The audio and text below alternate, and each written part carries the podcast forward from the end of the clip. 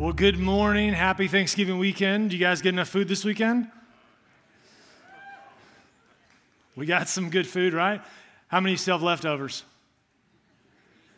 Open invitation to lunch. Did you guys see around you who had their hands up? You're invited over. It's community. It's something we're doing today, okay? Free invitation. Well, uh, if you're anything like me, you love college football. And so this past weekend was an incredible weekend for some of us, okay?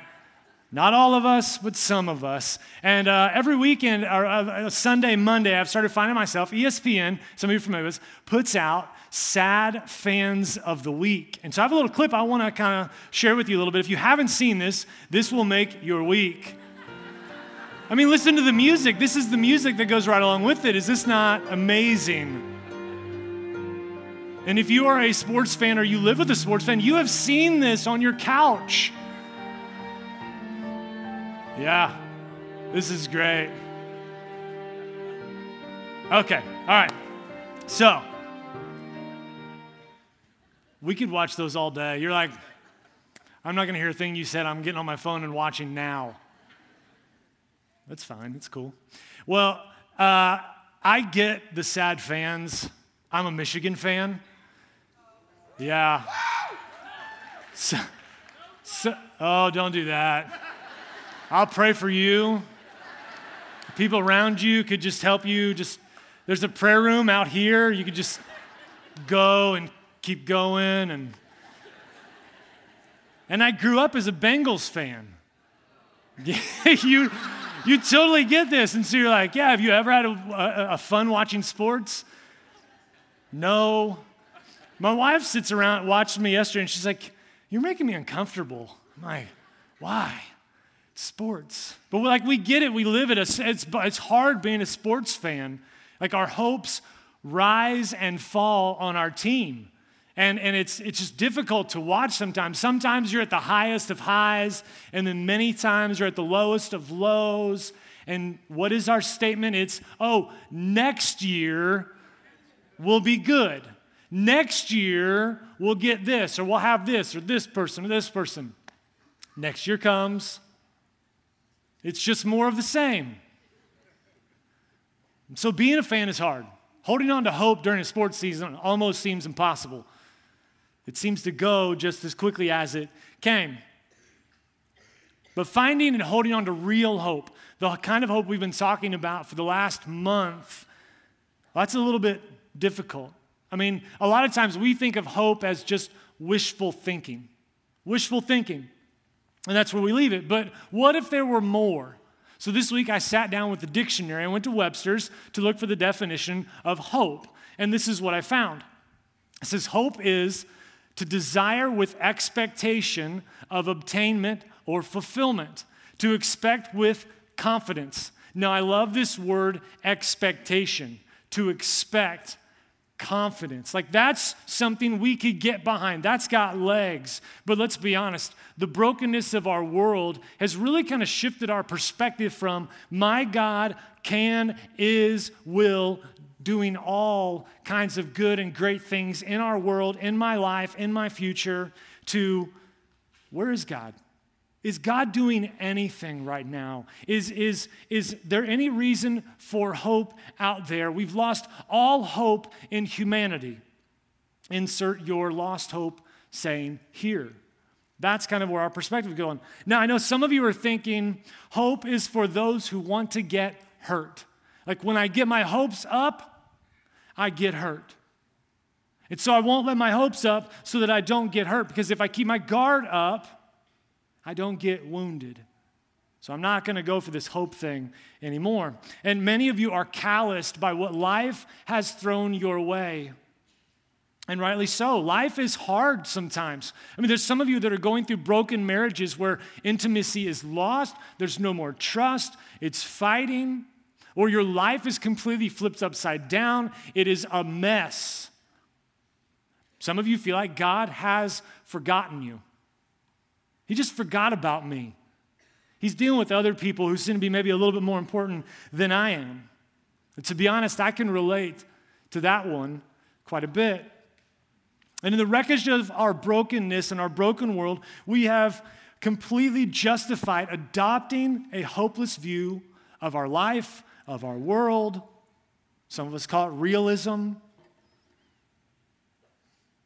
And so, if hope is actually supposed to be living in a state of expectation, and for our purposes today, it's living in the expectation that God will do something in my life. Well, how do I get that? And how do I hang on to it? That's what I really want to know. And now, to be honest, you would probably expect a pastor has a good grasp on this one. Wrong. This is something I have to battle for on a daily basis. Hope doesn't just come easy for me. So, to be honest with you, to let you know where we're going to, this is not going to be warm fuzzies or over spiritualized talk. This might be a little bit raw, but we're going to get down to business. We're going to unpack the rest of Nehemiah. We're going to lay it over our lives, and then we're going to get very, very practical about how to do this. And so, if you've been with us for the past month, or maybe you're just starting with us, let me give you a brief synopsis of where, we'll, where we have been and where we're going to be today. The book of Nehemiah, all the way back at the beginning, Nehemiah comes to Jerusalem to be with his people to rebuild the city. There's a lot of backstory, but we're speed reading through this. The people are broken, they're lost, they're purposeless, they're scared, they're defeated. Nehemiah shows up rallies the troops, starts rebuilding the walls. They've been through uh, threats, they've been through discouragement, they've had at times where they have held a tool in one hand and a weapon in the other hand, all to rebuild their city. This took years to rebuild. Now, where we pick up the story today, the walls are rebuilt, the city has been restored. Movement number one is reflect. Right at the beginning of chapter 8 in Nehemiah, Ezra, Nehemiah's right hand guy, gets up and reads from the Word of God. He reads for six hours. You thought our church services were long. Six hours, and they stood the entire time. They stood. And what Nehemiah read was reading what God had done for the people. They were recounting the history of what God had done. And here's what I love moving forward in verse 12 of chapter 8 they got it. It says, Then all the people went away to eat and drink, to send portions of food, and to celebrate with great joy, because they now understood the words that had been made known to them. They went away to celebrate because they now understood what had been done for them over the course of history. They got it. It was like boom, because reflection births celebration. When you begin to reflect on what God has done, you begin to celebrate what God has done. It's a natural byproduct. And so they went on to celebrate everything from creation to Abraham to uh, Egypt, the Red Sea, the Promised Land, and so on. They just celebrated all these amazing things that God had done in the life of their people. And then they moved on to the second movement respond. They responded. Right at the beginning of chapter 9 in Nehemiah, the people begin to confess. They spend hours confessing they confessed what they had done wrong. They confessed where they, had, they were guilty. They confessed their need for God. They just began to confess. And this went on for a long time. Now, fast forward to chapter 10. They begin to commit. And this is what it says it says, all these, all the people, the same people that have read, the same people that listened, the same people that have celebrated, all these now join their fellow Israelites, the nobles, and bind themselves with a curse and an oath to follow the law of God given through Moses, the servant of God, and to obey carefully all the commands, regulations, and decrees of the Lord our Lord.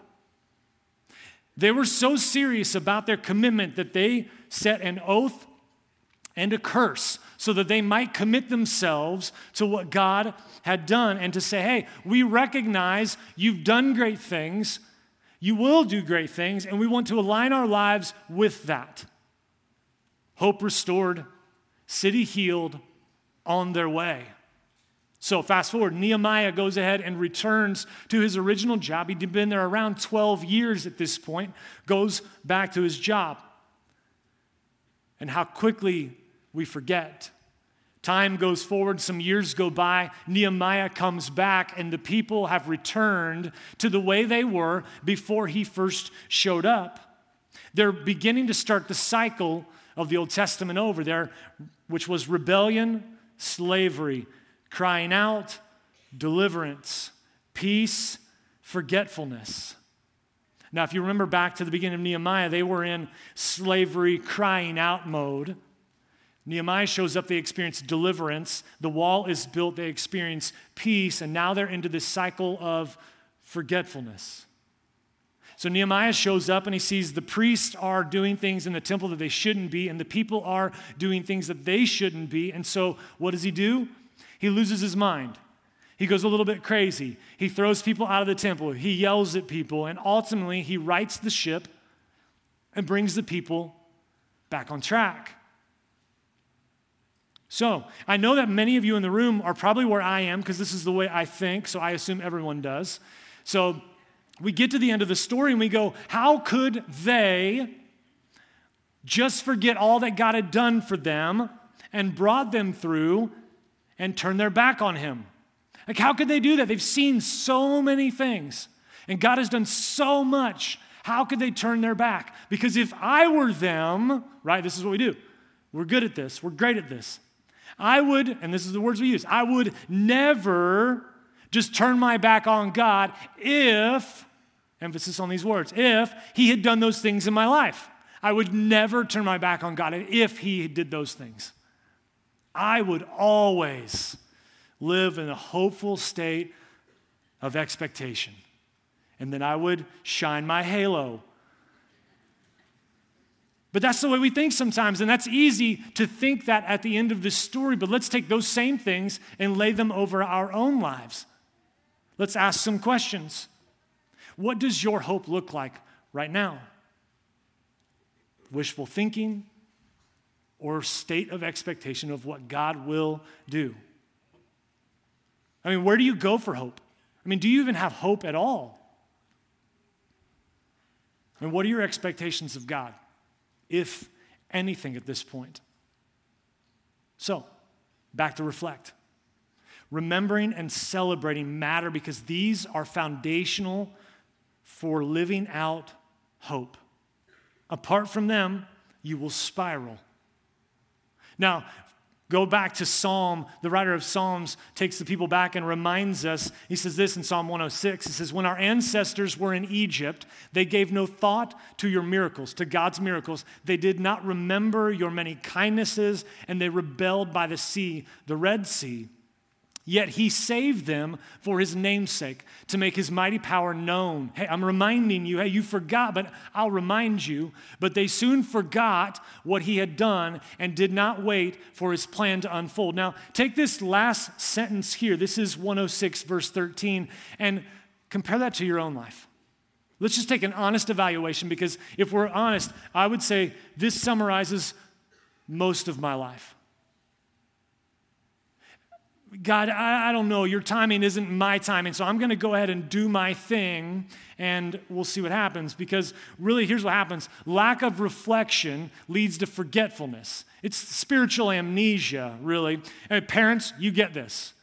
You sit down, you talk to your kid, hey, I need you to go do this. They look you in the eye, like, yeah, yeah, yeah. 10 minutes later, you come back, they're still sitting on the couch, staring at the TV with their mouth open. Hey, did you do that? What?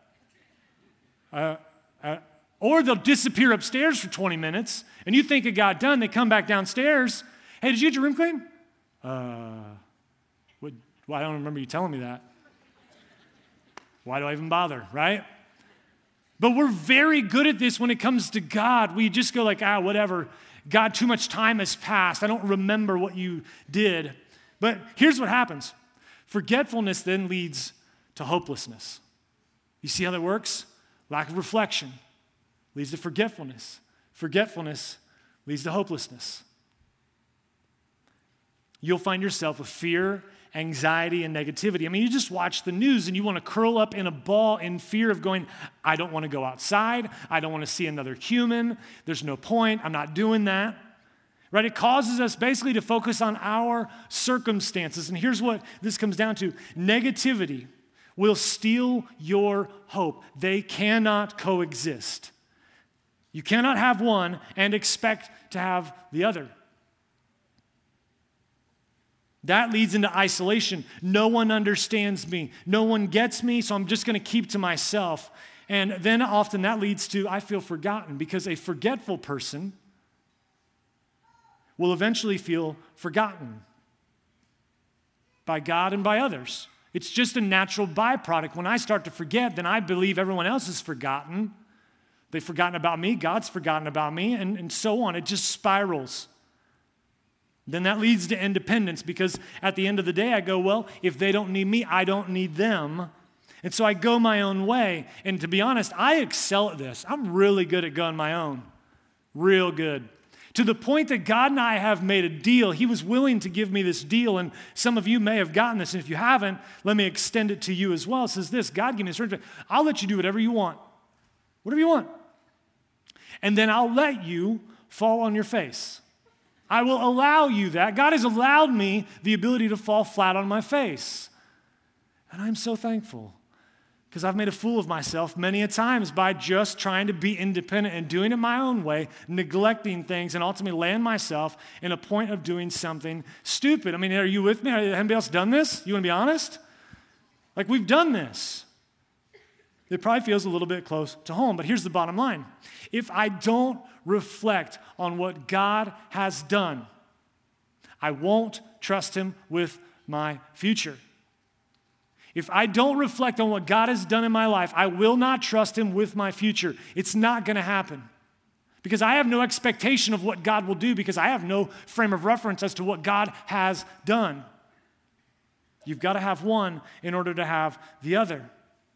Let's move forward. Respond. One of the first things that begins to happen in our lives when we get close to God and we begin to reflect and we begin to celebrate, and it's God in us, is we become abundantly aware of our position with God. Like what's off, what's out of line. Just like the Israelites all of a sudden realized we got some stuff to confess we need to admit some wrongdoing, some areas that we have need. We got to admit. So I found it fitting that it would be very good in this moment that if you would just turn to your neighbor, confess your last three sins, and we'll move on. Go ahead, I'll give you a moment. Just do that. Nobody? Not going to do that? But the reality is, when I say confess, you go, no, I'm not doing that. But what I'm not after you standing up and screaming out your most recent sin. That's not what I'm talking about here. Here's what I'm talking about admit where you've forgotten, admit where you're in need, admit where you've gone wrong, admit that you don't trust God. Just admit, start somewhere. Because these are the very things that will suffocate hope out of your lives. James 4:10 says it really well. He says this, humble yourselves before the Lord and he will lift you up. God isn't saying get down so that I can stand on you. He's saying admit, humble yourselves. Let's get this stuff out there so that I can lift you up so that you can have hope. Because if you walk around carrying it, you're not going to experience it. So do you need a place to start? I encourage you to pray this prayer. It's this. You are God and I am not. Start there. Because you will be surprised at what prayers begin to birth from saying this prayer You are God, I am not. I am not the manufacturer of my hope. I cannot do it. Because apart from you, there is no hope. So, the second part of the respond is commit. As you begin to confess and as you begin to pray this prayer, you'll start growing in your awareness of the areas in which you need to commit. What are the areas I need to act? A few weeks ago, Shane really dove into this idea of action. If you haven't seen it or you need a refresher, I encourage you to watch it online to catch back up with that. But here it is you cannot expect to find hope unless you're willing to look for it. You're, you're not going to find it. James 4 8, James goes on, he says this Come near to God, and he will come near to you. Wash your hands, you sinners, and purify your hearts, you double minded. Now, notice action come near, wash, purify. Now, I'm not saying you got to go and get everything right before you can come to God, but I'm saying you've got to come. You've got to take that step. Jesus even says through the Gospels ask, seek, knock. They're all action based words. Jesus says, Take action and I will meet you in those actions. You've got to do something. This isn't about earning, this is about opening yourself up to what God might do in your life. Now, here's a step I want to add it's this repeat. Repeat. Now, this is a biblical precedent set generations ago. Moses instated the Shema in Deuteronomy 6, and it was a prayer, and the prayer had two movements reflect and respond. And then he instituted morning and night on repeat so that the people would hand down over generations what God had done in their lives and how to act in response to that so that hope might grow and be passed on and that people might continue to live in it. So let's make this really, really practical. Reflect. This week, tomorrow, today, in fact, you can do this. Go home and write down five things that you are thankful for, that you want to say, God has done these five things in my life. I'm not looking for huge or monumental. I'm thinking, let's start basic. If you're married, thank God for your spouse. Parents, kids by name. I'll even give you the names. If you have 12 kids, you're going to have a couple days taken care of, okay? Let's just start. Let's begin to reflect on our own lives. Let's make it personal. What would it look like to start doing every single day, to start the day going, God, thank you for what you've done in these five ways? Second thing, read. Read.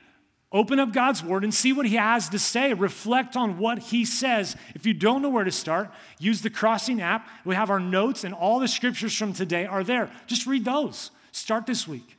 Or use the YouVersion app and pick a Bible reading plan. They'll guide you. Just read. Respond.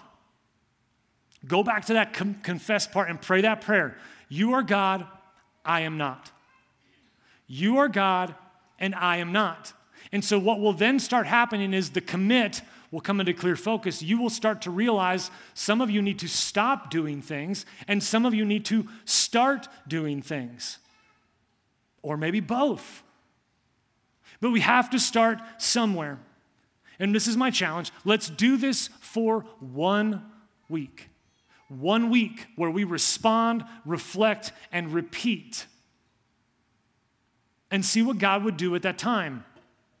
I'm not saying we're going to go test God or we're going to put God on the clock or anything like that. And if you're not a Christ follower and you're going, I don't know about this Jesus thing or I don't know, let me ask you to do this. I know it's a huge ask, but I'm going to ask it anyways.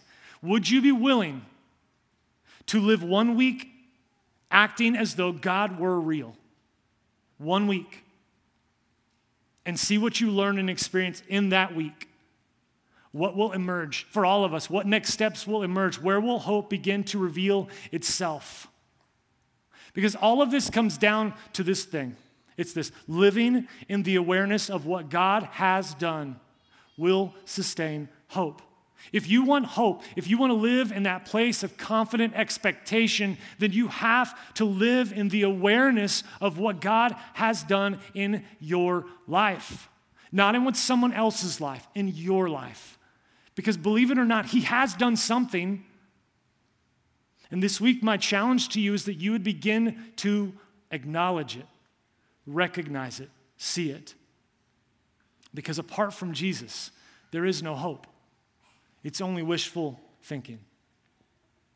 So, over the past couple months, I've put, begun to put this thing into practice for myself, really kind of out of the wisdom of some very wise people around me who said, hey, you need to practice this because it always seems to happen. Every time I'm up here, it's me unpacking for you something that I am going through myself.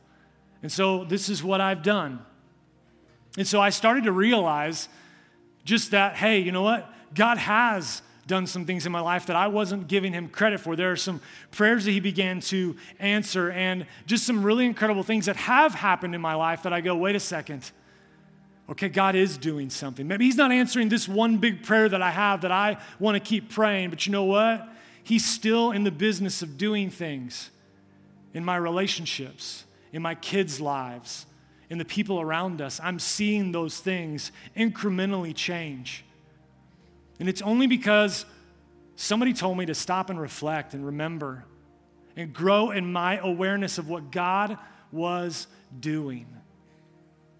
Here's what you will experience you will experience that God does not hate you, but in fact loves you.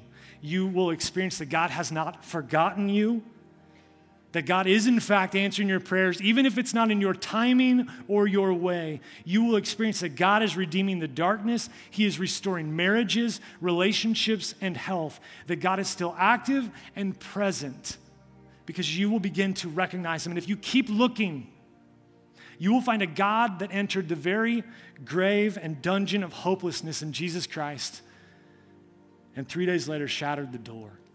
That is hope rising. Because hope didn't just rise, hope continues to rise.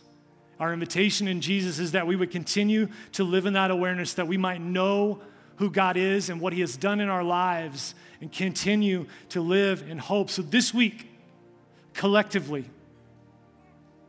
Let us dig in and reflect, respond, and repeat and live in an ever growing hope and anticipation and expectation of what God might do in our lives. God is still in the business of life change. We celebrated it today. He wants that for us. So reflect, respond, and repeat. Let's pray. Father, we thank you for today. We thank you for the gift of Jesus. We thank you for the fact that we get to come and gather and be reminded of who you are. And Jesus, it's not easy sometimes to do life. It's not easy because life throws its curveballs. Life is hard, it hurts sometimes. We'd rather not go through that pain. And God, it's easy to lose sight of hope. It's unfortunately it's easy to forget sometimes. So God, this week I ask that you would give us a clear mind to be mindful of who you are, to be mindful of what you're doing. God, that you'd bind the enemy from us, that we would be able to engage with you, that God, we might take a risk this week and expose ourselves to who you are and what you might do in our lives, and that you might meet us there. Give us clarity this week. Help us to see you. Help us to find hope. In Jesus' name, amen.